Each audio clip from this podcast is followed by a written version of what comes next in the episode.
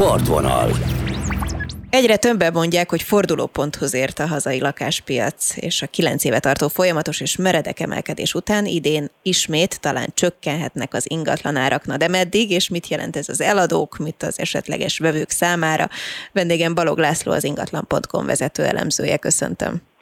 Valóban véget ért az a hétből esztendő, ami 2015-től indult a lakáspiacon, és aminek következtében a nagyvárosokban és a fővárosban éves szinten 20-25%-kal drágultak a lakások. Ez a tavalyi évben olyan szinten véget ért, hogy nem csak az árak növekedése állt meg, de a vevők száma is lefelőződött, tehát 2023 első néhány hetében, első két hónapjában fele annyi adásvétel történt, mint egy évvel korábban. Ez méreható változásokat indíthat el a lakáspiacon, ami nyilván önmagában nem értelmezhető, hanem ennek az okai a gazdasági környezet bizonytalanabbá válásában keresendő, felpörgött az infláció, drasztikusan megemelkedtek a hitelkamatok, meg, meglódultak az energiaárak, ami ugye azért érdekes, mert nem csak az ingatlan megvásárlása lett most már csak kihívás, hanem ennek a fenntartása is egyre fontosabb kérdés a vevők számára. Mit jelent ez, hogyha az eladói oldalról nézzük, és aztán nézzük majd külön a vevői oldalról is? Tehát kezdjük akkor, hogyha eladni szeretne valaki, vagy szükséges eladnia, akkor mire számíthat a következő időszakban? Azok, akik most a piacon vannak eladóként, nem kevesen vannak egyébként, mert 30%-kal nőtt az eladó lakóingatlanok, az eladó lakások és házak kínálata éves összevetésben, ami azt jelenti, hogy most több mint 100, vagy közel 130 ezer eladó lakásból és házból válogathatnak a vevők, ez pedig azt a változást hozta az eladók szemszögéből, hogy a, a, aki értékesíteni szeretné az ingatlanát, Például azért, hogy tovább költözhessen, vagy valamilyen más módon oldja meg a megváltozott élethelyzetét, ami lakhatási kérdésekkel is együtt jár, szóval nekik már versenyezniük kell a vevőkért. Ez nem csak az, az ingatlanok hirdetéseiben érezhető, tehát hogy látványosabb képeket, összeszedettebb hirdetéseket kell feladni, hanem ez az árakban is előbb-utóbb meg kell, hogy mutatkozzon minden egyes hirdetés életút során. Ez pedig már kezd begyűrűzni az eladó gondolkodásmódjába, olyannyira, hogy például az ingatlan.com-on akik eladottként vették le az ingatlan hirdetéséket 2023-ban, januárról februárra az eladottnak jelölt ingatlanoknak az átlagos négyzetméterára 3-4 százalékkal lett kevesebb a fővárosban, illetve a vármegye székhelyeken. Ez azt jelenti, hogy Budapesten most az átlagos négyzetméterár a használt lakások és házak esetében 930 ezer forint körül alakul, ami azt, azt is jelenti, hogy egyik hónapról a másikra egy 100 négyzetméteres ingatlan 2 millió forinttal lett olcsóbb. Hogyha ez a folyamat kitart, mondjuk az év végéig, akkor akár jelentősen is csökkenhetnek az ingatlanok árai, de ez mégsem töltheti el felhőtlen boldogsággal a vevőket, mert az árcsökkenés pont annak köszönhető, hogy most nincs annyi vevő a piacon. A vevők hiányát pedig egyértelműen a hitelkamatok emelkedésére lehet visszavezetni. A hitelkamatok emelkedése pedig a megnövekedett inflációnak köszönhető. Igen, ez egy eléggé összetett és bonyolult folyamat, és hogyha egy mutató változik, úgy látom borul minden, vagy rendeződik át minden, hiszen akkor ezek szerint a vevők oldaláról eléggé jelentősen megmutatkozik az, hogy mondjuk drágábbak a lakáshitelek. Így van? Igen, ennek a, a változása pedig abban keresendő, hogy mi történt az elmúlt 6 évben a lakáspiacon. Az elmúlt 6 évben annyira megdrágultak a lakások, hogyha például a 2010-es évek közepéhez viszonyítjuk a jelenlegi ingatlanárakat, akkor most két-háromszor annyit kell fizetni egy-egy eladó lakásért vagy házért, mint 6-7 évvel ezelőtt. Ennek következtében a vevők számára természetes módon adódott a menekülő út, hogy a megnövekedett árakat az egyre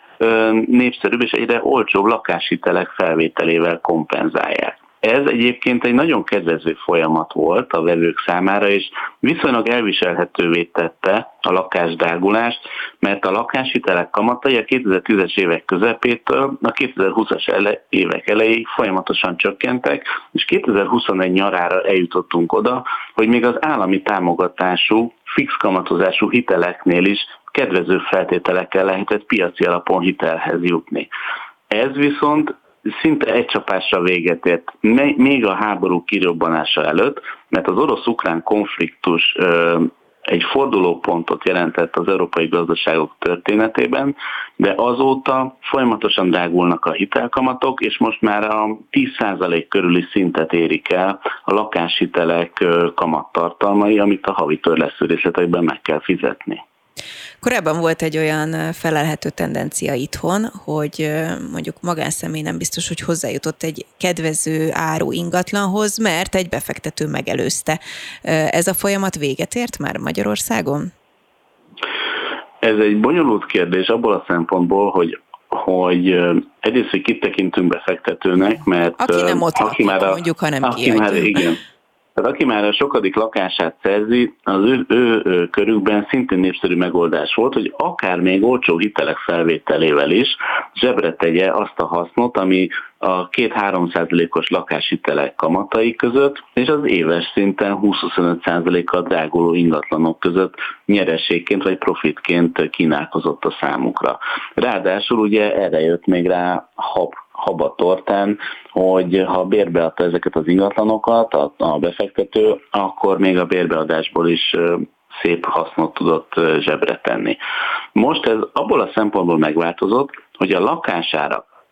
2022 őszén először stagnálásba váltottak át, majd most bizonyos ingatlanok esetén már egy korrekció zajlik, tehát már olcsóbban lehet hozzájutni bizonyos ingatlanokhoz, Persze az átcsökkenés még egyelőre nem annyira érezhető a vevők szemszögéből nézve, de a befektetők számára mindenképpen elgondolkodtató lett, hogy az addig megszokott drágulás és értéknövekedés időszaka véget ért. Ráadásul a bérleti díjak növekedése is megtorpant 2022 őszén,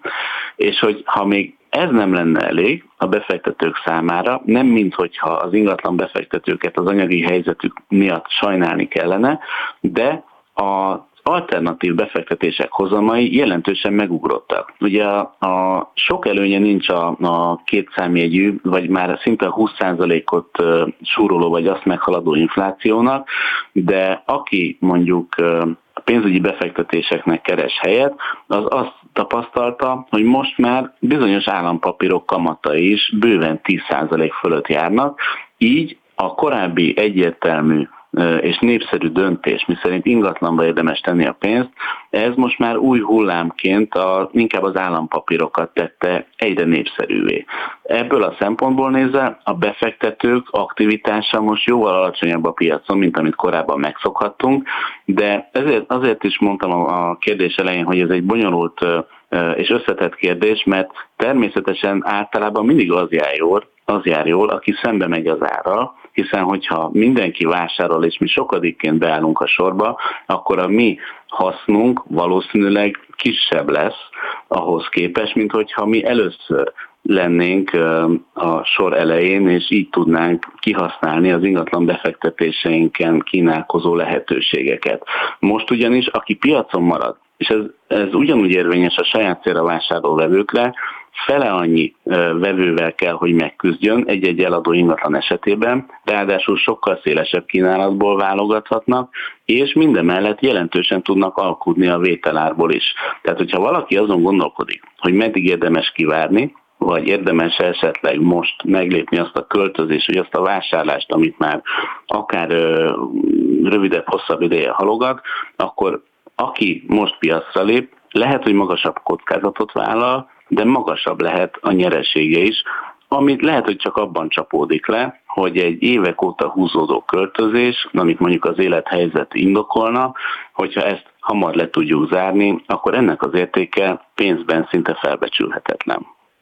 Amikor befektetőkről van szó, akkor az elmúlt időszakban ugye nálunk is népszerű lett mondjuk ki az Airbnb-ztetés. Nekem is van olyan ismerősöm, aki megpróbálkozott ezzel, mondjuk egyedüliként, és aztán feladta rövid idő után, de van olyan önkormányzat, aki például próbál beavatkozni, mert hogy mondjuk a környékbeliek sokat panaszkodtak arra, hogy bulizó turisták lepik el ezeket a lakásokat, például december 1-től lépett életbe Terézváros új ilyen típusú szabályozása is. Ez mennyire foghatja vissza ezt a típusú befektetést, vagy ezt a piacot?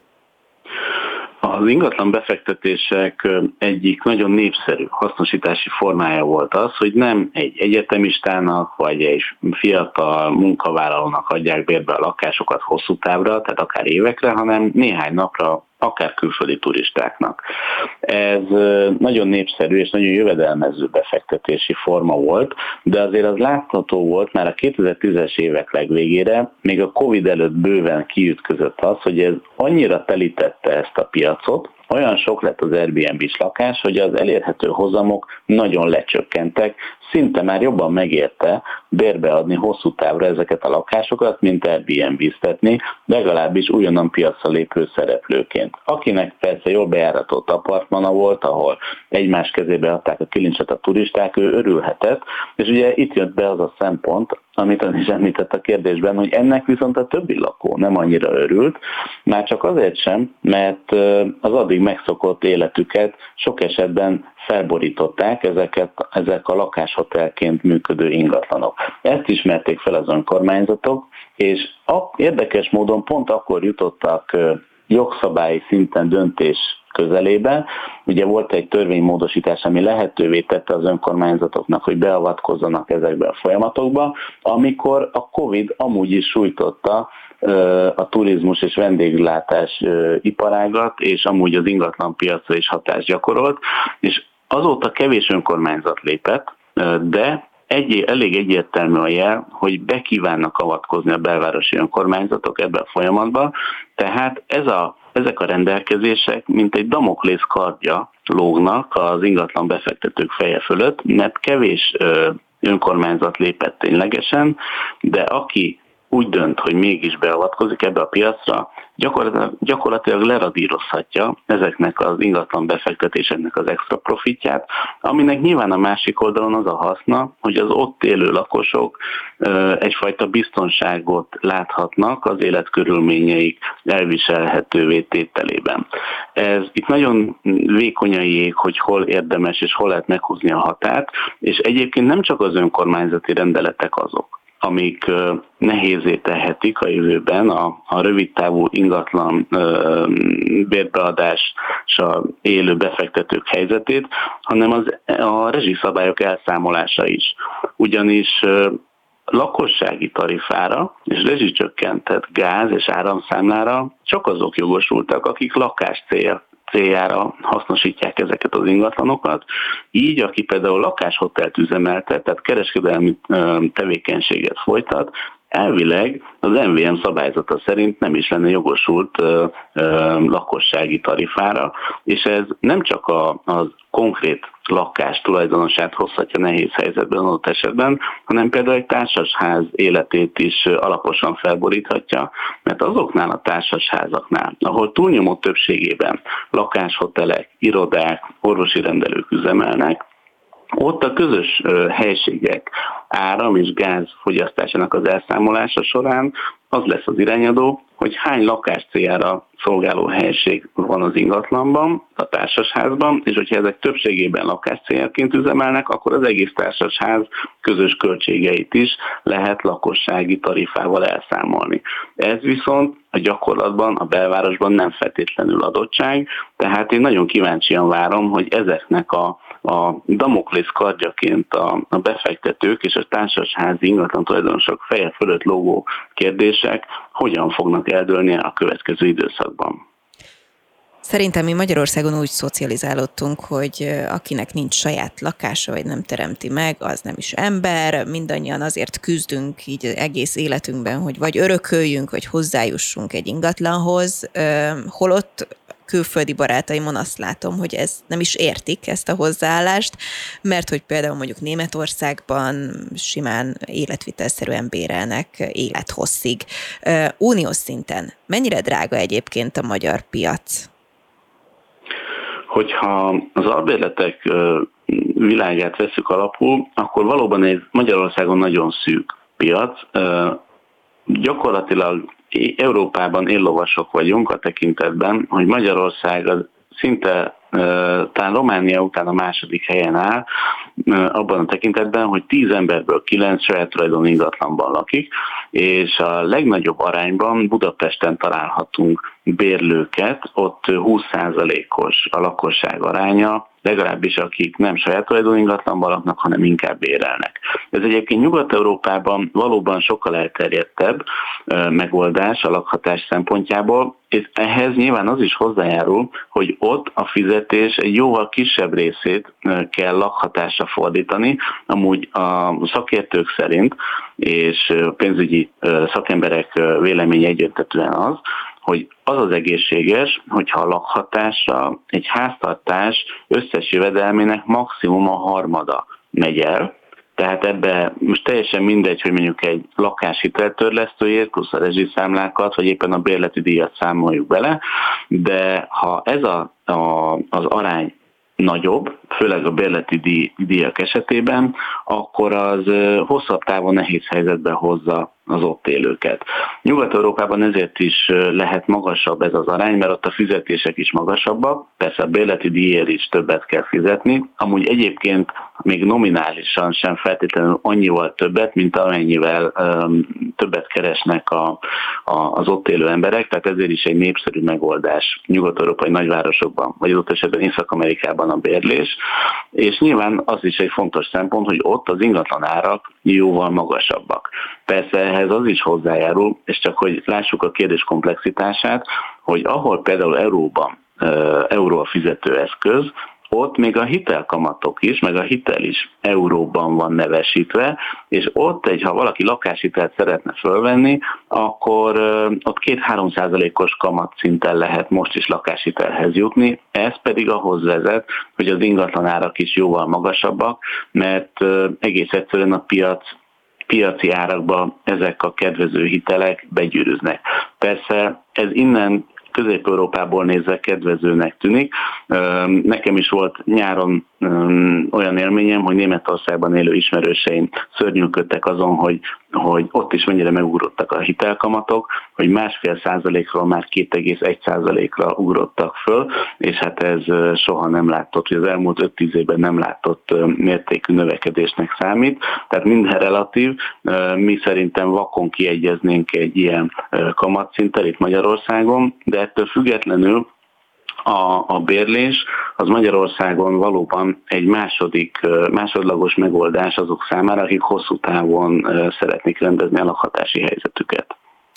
Jól értem azt, hogyha lakás vásárlásról van szó az ingatlan piacon, akkor igazából idén annak éri meg eladni az ingatlant, aki mondjuk cserélni szeretné, és annak éri meg venni, aki elsősorban inkább készpénzzel rendelkezik, így lehetne ezt összefoglalni? Mm, ez ez, ha nagyon leegyszerűsítjük a helyzetet, akkor ez, ez, ezt lehet így is fölfogni. Persze ez pont olyan kérdés, mint az átlagos ingatlanáraknak a kérdése, hogyha megkérdezzük, vagy föltesszük a kérdést, hogy mennyibe kerülnek Budapesten az ingatlanok, akkor halál pontosan és tűpontosan meg lehet mondani, hogy mennyi az átlagos négyzetméter ár, de ez olyan, mint a férfiak, nők átlagos testmagassága és az átlagos életkora, hogy, hogy, ne, hogy ebből ebbe azért viszonylag kevés tartozik, meg mint az átlag fizetések. Tehát minden egyes ingatlan más és más, és minden egyes ö, döntés előtt álló vevő vagy eladó élethelyzete más és más. Tehát nagyon sok szempontot kell mérlegelni. Ettől függetlenül ö, valóban aki tovább szeretne költözni, és a, a következő megvásárolandó ingatlanának a vételárába szeretné a jelenlegi otthonát be, beforgatni, akkor annak érdemes most tovább lépni, hogyha amúgy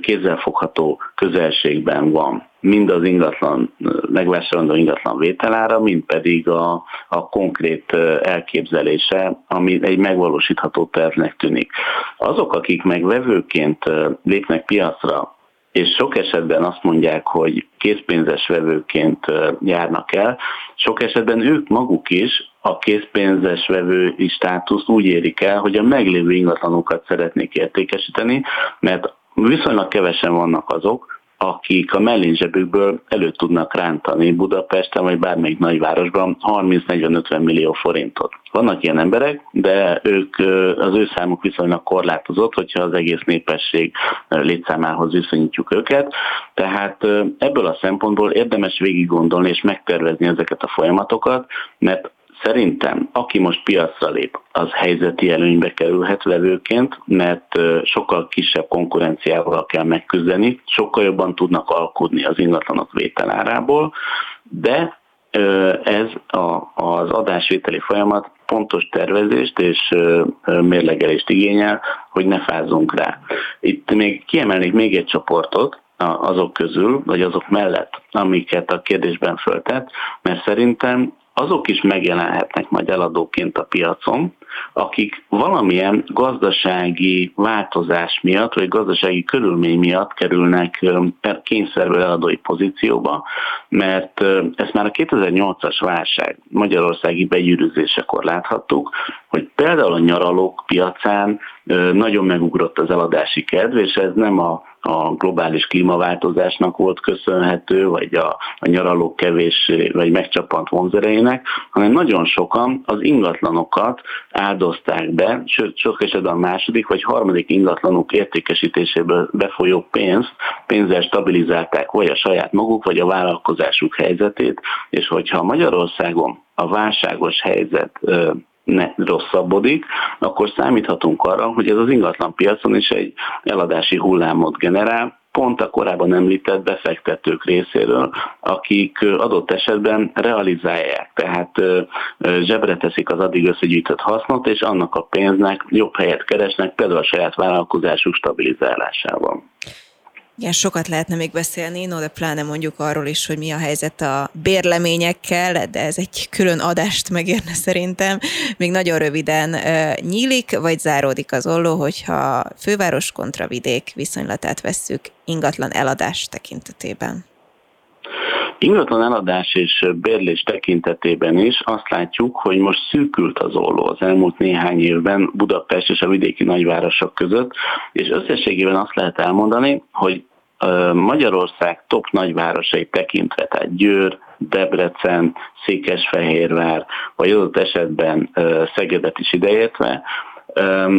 nem direkt mondtam ezeket a városokat, mert ebből is látszik, hogy már kevéssé van ez a kelet-nyugat felosztás, inkább a, a gazdaság, az egyes városok gazdasági aktivitása ö, alapozza meg az ingatlanpiaci áraikat is.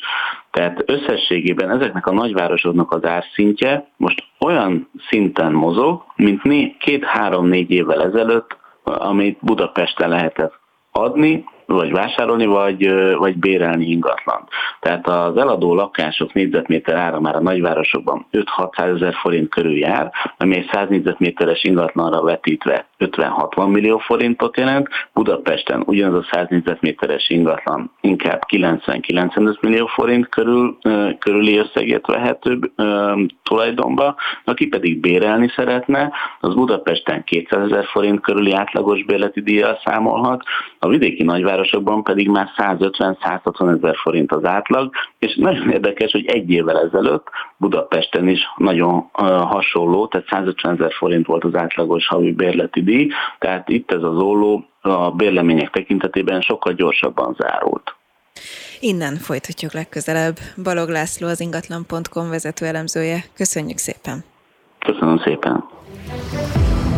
Partvonal Köszöntöm Önöket a szerkesztő Tóró Nikolett nevében is. Francia film kapta az Aranymedvét az egyik legrangosabb filmes fesztiválon Berlinben, de elismerő oklevelet kapott egy magyar animációs rövidfilm is. 2022 egyébként sokak szerint a rekordok éve volt a hazai filmiparban. Lehet-e ismét Magyarország Európa legerősebb filmes műhelye? Erről is beszélgetünk. Dudás Viktor filmszakértővel köszöntelek. Szervusz, Anikó, köszöntöm a kedves hallgatókat. No hát, francia film kapta ugyanaz aranymedvét, nyilván erről is beszéljünk, hogy mivel öm, érte ezt el, de az már nagy dolog, nem, hogy egy fiatal filmes elismerő oklevelet kapott magyarként. Igen, hát azt lehet mondani, hogy azért a MOME animációs szekciója az évek óta sorban termeli ki a fontosabbnál fontosabb elismeréseket kiérdemlő animációs filmeket, úgyhogy itt mindenféleképpen egy olyan tényleg közösségi alkotó műhelyről van szó, amely világszínvonalú. Ugye itt most mondhatunk ennek a filmnek a kapcsán is nagy neveket, például ugye Nové Soma jegyzi a zenét, Cakó Judit, aki több játékfilmnek is volt már vágója, és hát ugye a producer, a produkciónak az a Fülöp József, ugye, aki a rektora is az egyetemnek, és ugye ő az, aki az animációs részlegér is egyébként nagyban felel, és ugye neki már több sikeres tanítványa jutott el a világhírig, vagy a világhír közelébe, úgyhogy jó eső érzés azt látni, hogy van egy nagyon dinamikusan és a, a világ friss dolgaira abszolút nyitott, és azt jól megjeleníteni képes alkotó műhelye hazánknak. Mennyire nehéz kijutni egyébként egy, egy ilyen fesztiválra? Azért mondom azt, hogy nem könnyű, mert hogy ugye azt látjuk, hogy milyen irgalmatlan mennyiségben termelik a mai fiatalok a mindenféle audiovizuális tartalmat. Tehát és itt nem csak animációra kell gondolni, de hát ugye például csak az animációs szintéren annyi különleges programot lehet már használni, és szinte már animációs rajzfilmet, vagy, vagy nem is inkább azt mondom, hogy rajzfilmet, hanem hogy animációs produkciót is már akár egy mobiltelefonnal is lehet kreálni, kreálni. Tehát, hogyha valakinek van egy jó ötlete, akkor azzal gyakorlatilag akár tényleg a világhírig el tud jutni ma már. Úgyhogy nagyon-nagyon komoly a verseny. Azt gondolom, hogy az elmúlt években a MOME már tényleg kivívta magának azt a státuszt, hogyha készül valami a műhelyében, és azt ugye beajánlják a filmfesztivál válogatóinak a figyelmébe, akkor valószínűleg már megkülönböztetett figyelemmel tekintenek rá a fesztiválnak a válogatói, és azért ezt elérni szerintem sokkal nagyobb feladat volt, de ahogy említettem, ugye ez egy nagyon-nagyon jól működő és kreatív fiatalokat jó irányba terelő alkotói műhely, úgyhogy én azt remélem, hogy az elkövetkezendőkben is még komoly sikereket fognak hozni a magyar filmszakmának. Picit beszéljünk a Berlini Nemzetközi Filmfesztiválról. Nem tudom, hogy számodra szakemberként egy ilyen fesztiválon van-e meglepetés, meglepetés, vagy ilyenkor így körülbelül előre lehet tudni, hogy mondjuk ki lesz a legjobb film. Látom azt, hogy francia volt a legjobb rendező is, és hát ami számomra meglepetés, hogy egy nyolc éves kislány is kapott díjat. Uh, igen, uh, hát igazából az idei Berlini Filmfesztiválnak az egyik nagy meglepetése az volt az én számomra, uh, hogy Kristen Stewartot kérték fel a zsűri elnöki pozícióra. Ami azért egy picit furcsa, mert hogy azért ő valóban egy ismert személyisége a világ filmgyártásának, de azért rendezői múltal még olyan komolyan nem rendelkezik. Tehát van már rendező rendezői kreditje a Stuartnak, de azért az, hogy, az, hogy komoly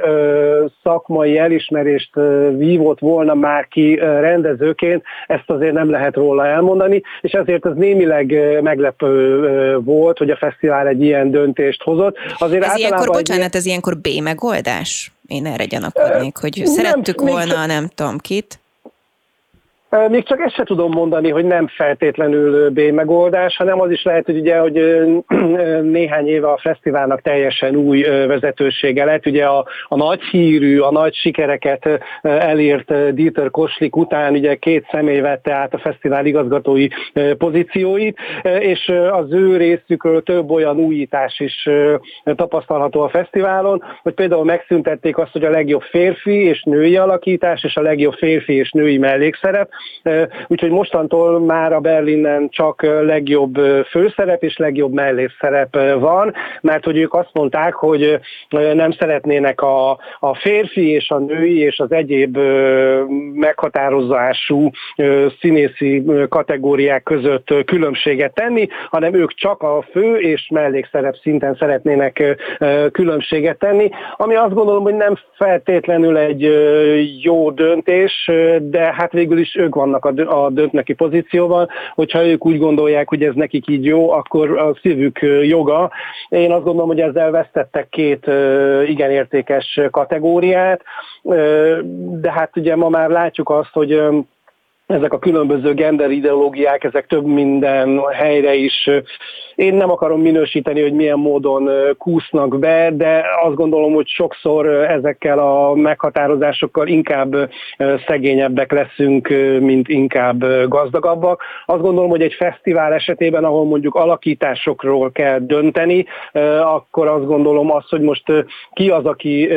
megformálja azt a karaktert, az szerintem kevésbé fontos, mint az, hogy mi az, amit ez a karakter mondjuk a vásznon és a filmen keresztül üzenni akar, és hogyha ezt el kell és el lehet ismerni, akkor ezt minél többször és minél szélesebb körben ismerjük el. Igen, eltérítettelek onnan az eredeti kérdést, hogy számodra szakemberként van-e meglepetés egy ilyen fesztiválon? Mindig, mert ugye ilyenkor mindig a zsűritől is függ, hogy kik lesznek a díjazottak. Tehát ugye a fesztiváloknak általában ez jellemző a világ összes nagyobb fesztiváljára, ugyanazok a személyek az előválogatói, akik a különböző a fesztivál értékrendje szerinti ismérvek alapján meghívják a filmeket a fesztiválra, és utána az évenként váltakozó zsűri az, amelyik utána megszavazza a nyerteseket. Tehát, hogy ezt lehet tapasztalni a különböző ö, fesztiválokon is. Most direkt mondok néhány ilyen nagyon ö, kirívó példát, hogy amikor ö, például Quentin Tarantino volt ö, a Cannes Filmfesztiválnak az elnöke, a zsűri elnöke, akkor ugye Michael Moore dokumentumfilmje nyert a Cannes Filmfesztiválon, ami egy ilyen nagyon furcsa helyzetet eredményezett, hogy mert Cannes az mindig is a filmművészetnek volt inkább a, a fellegvára, míg ugye például Berlin az mindig a szociológiailag érzékeny témákat felvonultató, a társadalmi különbségeket markánsan megjeleníti filmeknek volt a seregszemléje. Ugye emlékezzünk csak vissza arra, hogy ugye magyar alkotók is milyen szép számmal, ugye Enyedi Ildikó, Figau Benedek például ugye már medvékkel lettek gazdagabbak, mert hogy ők pont ilyen tematikájú filmekkel indultak Berlinen a versenybe, mert hogy az ő filmjeik ugye ezekkel a társadalmi problémákkal foglalkoznak elsősorban. Úgyhogy ilyen szempontból azt lehet mondani, hogy az egész versenyszekció az valóban ezt a küldetést reprezentálja. Ugye sokak számára ez is olyan, mint az Oscar díj jelölés, tehát az, hogy ha már a versenyben van valaki, akkor az már önmagában egy komoly szakmai elismerés, és hogy onnan, hogy az, abból a mezőnyből ki az, aki végül utána a végső elismert lesz, akinek a neve mellé oda kerül, hogy megnyerte az adott évi fesztivált, az már többnyire inkább a szerencsén és a zsűri pillanatnyi ízlésén múlik. Volt még egy másik fontos díjátadó, amit viszont az Oscar előszobájának szoktak tekinteni. Erről is beszéljünk, illetve arról, hogy mondjuk egy ilyen berlini filmfesztivál mutathat-e bármit egy Oscar irányába.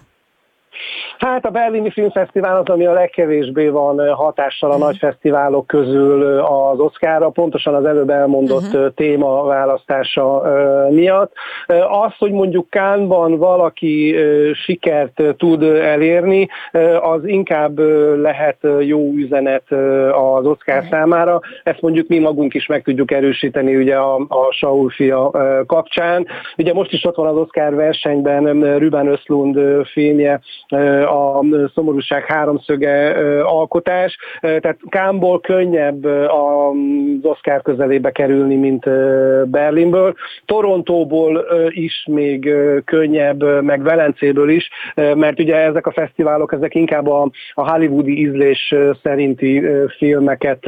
vonultatnak fel, és hát ugye a Screen Actors Guild Award az gyakorlatilag már így a, tényleg az Oscar véghajrájában kerül díjátadásra, Tehát ugye az előző hétvégén volt a BAFTA, a Brit Filmakadémiának a díja, ami szintén egy fontos fokmérője és előjelzője az Oscarnak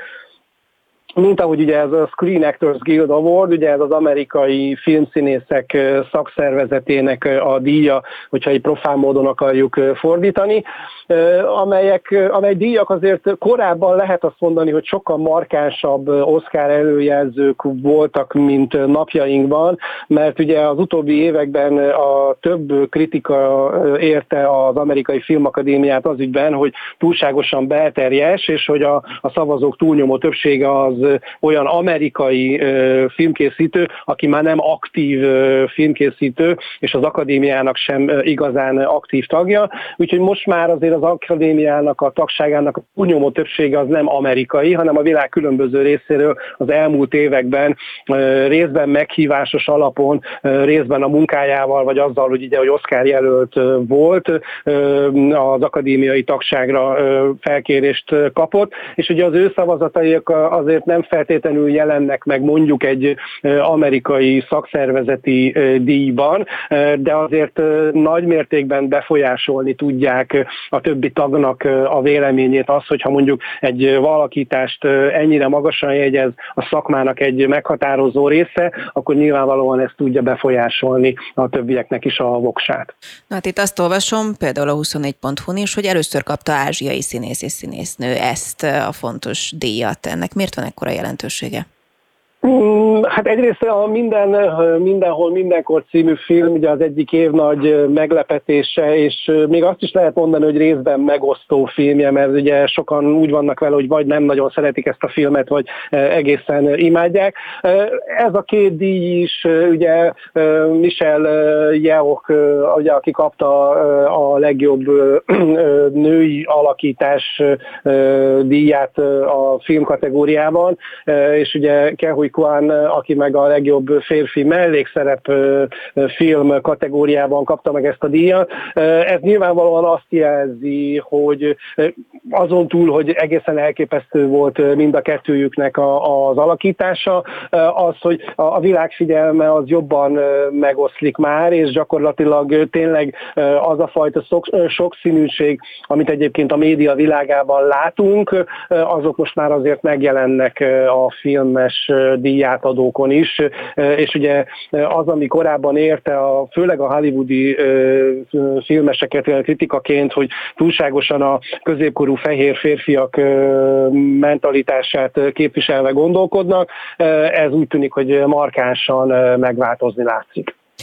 A felvezetőben is említettem, hogy 2022-t sokan rekordévnek tartják a hazai filmgyártásban. Te hogyan látod, milyen volt 2022 itthon, és hát nagyon sok külföldi produkció forgott nálunk tavaly. Ennek mi az oka? Miért szeretik Magyarországot? Egyrészt ugye van egy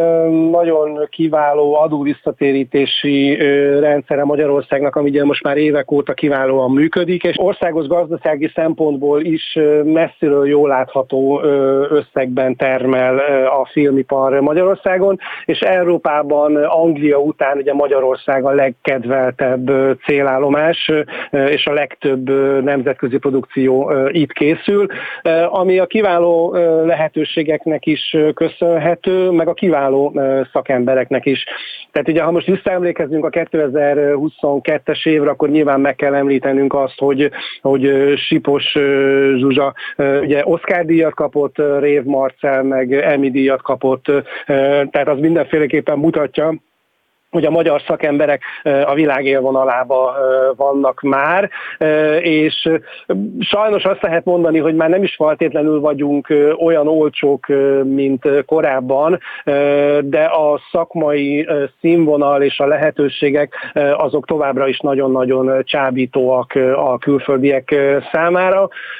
és azt gondolom, hogy ennek örülni kell egyrésztről, másrészt meg nyilvánvalóan a kezdő magyar filmeseket hozza ez a dolog egy picit kicsit nehezebb helyzetbe, mert nyilvánvalóan az, hogy nagyon-nagyon sok külföldi produkció dolgozik Magyarországon, és az a fajta szakmaiság, amit ezek a produkciók Magyarországra hoznak, azért az eljut minden részébe és minden szegmensébe a magyar filmiparnak, tehát ez nyomot hagy minden készülő magyar produkción. Viszont az, hogy a szakembereket gyakorlatilag folyamatosan igen jó körülmények között tudja foglalkoztatni egy hollywoodi produkció, ez megnehezíti azoknak a magyar filmeseknek a dolgát, akik egyébként a magasan jegyzett magyar szakemberekkel szeretnének dolgozni, mert az amerikai fizetésekkel és az amerikai produkciókkal kell versenybe szállniuk, hogyha ezeket a, ezeket a munkatársakat szerződtetni szeretnék. Tavalyról te mely filmeket emelnéd ki, ami mondjuk a magyar filmgyártás szempontjából, vagy bemutatás szempontjából fontosak voltak? Én nagyon szerettem a Larry című filmet, mert egy nagyon fontos és érdekes témáról beszélt, nagyon-nagyon meghatóan és nagyon megfontoltan és nagyon szívbe markolóan, valamint a magasságok és mélységek produkciót is kiemelném a hazai filmek közül, amely szintén nagyon bátor és markáns rendezői, operatőri vállalás volt volt egy fiatal alkotóstártól. Mind a kettő produkció a Magyar Nemzeti Filmintézetnek az inkubátor programjában készült, amely ugye fiatal magyar filmeseknek ad megmutatkozási lehetőséget, és örömteli látni azt, hogy, hogy vannak olyan magyar filmesek, akik önálló filmnyelvet alkotva olyan társadalmi problémákra hívják fel a figyelmet. Most a szórakoztató jelzőt használom, de nem feltétlenül itt ugye a tércsapkodó nevetős szórakoztatásra, hanem figyelmet felkeltő szórakoztató módon, még akkor is, hogyha mondjuk igen drámai hatásokat alkalmazva próbálnak bennünk nézőkben hatást generálni. Tehát az, hogy ilyen eszközökkel tudnak történetet mesélni, ez mindenféleképpen jó, és a jövőre nézvést ezek fontos jelzések. Ugye a magyar film a zsánerfilm kategóriában kevésbé mondhatja magát markánsnak, de azért erre vonatkozólag is volt néhány próbálkozás Magyarországon az elmúlt évben, még ha nem is sikerültek ezek annyira jól. Nekem nagyon hiányzik például a palettáról néhány jó, szórakoztató, romantikus vígjáték, vagy csak egyszerűen vígjáték. Azt gondolom, hogy ezekben egy picit alkotói szinten kellene még változnunk, és jobban odafigyelni a közönségnek az ilyen jellegű igényeire. De az, hogy most a film finanszírozói részről van elhatározás arra, hogy azt a hiányt, amit mondjuk már évtizedek óta leróni kényszerülne a magyar filmgyártás, hogy a történelmi témákról és az irodalmi adaptációk felhasználásával készüljenek filmek, az most úgy tűnik, hogy változni látszik. Részben ennek lehet örülni, mert ha csak azt veszük alapul, hogy például a kincsem, amelyik szintén történelmi alapon, de mégis szórakoztató módon próbált egy korszakról és egy jelenségről beszélni, mekkora siker volt. Azt gondolom, hogy a magyar közönség is ki van éhezve arra, hogy a saját identitásának megfelelő történelmi léptékű szórakoztató filmeket nézzen. Nyilván nem az a cél, hogy most akkor minden évben csak és kizárólag ilyen filmek készüljenek. Úgy tűnik, hogy most van egyfajta balansz erre vonatkozólag, hogy vannak fiatalok, akik markáns filmekkel tudnák letenni a névjegyüket az asztalra, mint a két említett film, vagy például ott van a, a blokkád, amelyik mondjuk egy történelmi helyzetet mutat be, szintén mondhatjuk így, hogy a hollywoodi standardeknek megfelelő módon. Az utóbbi időben szerintem mindannyian előfizettünk, vagy aki tehette, előfizetett valamilyen streaming szolgáltatásra. Erre egyrészt szerintem a Covid irányította rá a figyelmet, amikor mondjuk nem tudtunk moziba menni, de ki voltunk éhezve. Ugyanakkor az is egyértelműen látható, és kíváncsi vagyok a szakvéleményedre, hogy ezek a filmek sokszor vagy verik, vagy minimum elérik egyébként a nagy mozis produkciók szintjeit. Hol tart most ez a verseny? Versenye egyáltalán? Hát ez a verseny már eldőlt a kábelszolgáltatóknak a javára. Hát jelen pillanatban még a kábelszolgáltatók virágzásának azt a korszakát éljük, amikor mindenki ebben látja a sikernek a titkát, és most még egyre másra jönnek és jelentik be magukat az újabb és újabb kábelszolgáltatók. Hát most nyilvánvalóan a piros betűs szolgáltató, amelynek X van a nevében, ugye nyilván ő az, amelyik leginkább elterjedt, hiszen ugye ő volt az, aki a leghamarabb indult neki ennek a dolognak, és hát ugye nyilván egészen elképesztő bevételekből készítenek filmeket, sorozatokat, és valóban nagyon komolyan tudják tematizálni a szabadidőnket, de hát ugye most ott van az Egeres cég, és még sorolhatnánk azokat a nagyobb szolgáltatókat, azokat a nagyobb szolgáltatókat, akik kiváló produkciókkal ültetnek le minket napról napra, hétről hétre az okos eszközünk elé, amelyeken ezeket a tartalmakat fogyasztjuk. Miközben mellett azt is látni kell, hogy azért az igazán látványos filmekre, lásd az Avatar például, vagy a most jubileumát inneplő Titanicra is visszamegyünk a, a mozikba, és igazából az audiovizuális tartalmak fogyasztása olyan szinten része már a hétköznapjainknak, hogy gyakorlatilag azt lehet mondani, hogy többet nézzünk sorozatot, meg mozifilmet a szabadidőnkben, mint amennyit például zenehallgatásra szánunk. De ugyanakkor ezekkel a streaming lehetőségekkel gyakorlatilag megismerheti az egész világ a magyar filmeket is, hiszen nagyon sok magyar film felkerült, ezt is tapasztalom. Igen, örömteli, hogy a nagyobb kábelszolgáltatóknak a kínálatában megtalálhatóak ezek a magyar alkotások is, de sajnos ezek többnyire csak a, a magyar nézők számára kecsegtetők, mert a szolgáltatóknak mondjuk például az amerikai nézőknek, vagy akár más európai országbeli nézőknek ezek a tartalmak, ezek nem mindig elérhetők. Ezek különböző jogosítási és egyéb problémáknak köszönhetők elérhetőek, meg gyakorlatilag az a, szolgáltatók sem feltétlenül ambicionálják, hanem ezekkel a produkciókkal, amelyek egyébként a magyar mozikban ö, sikerrel mentek, ö, ezeket kínálják azért a magyar előfizetőknek, hogy a saját közösségükhöz tartozó tartalmakkal is találkozzanak. Ez egyfajta csábítási trükk vagy marketing eszköz a szolgáltatók részéről, hogy még több magyar előfizető számára tudják felhívni a figyelmet arra, hogy fizess elő ránk, találsz ilyen tartalmat is. Van néhány olyan produkció, amely gyakorlatilag az egész világon elérhető, például az előbb említett piros betűs szolgáltatón keresztül. Ugye Topolánszki Tamáséknak a Michael Curtisről, ugye a Casablanca híres alkotójáról készült filmje, többek között sorolható ide, vagy ugye Sopsi Csárpárnak a, a Martfői Rém című filmjéből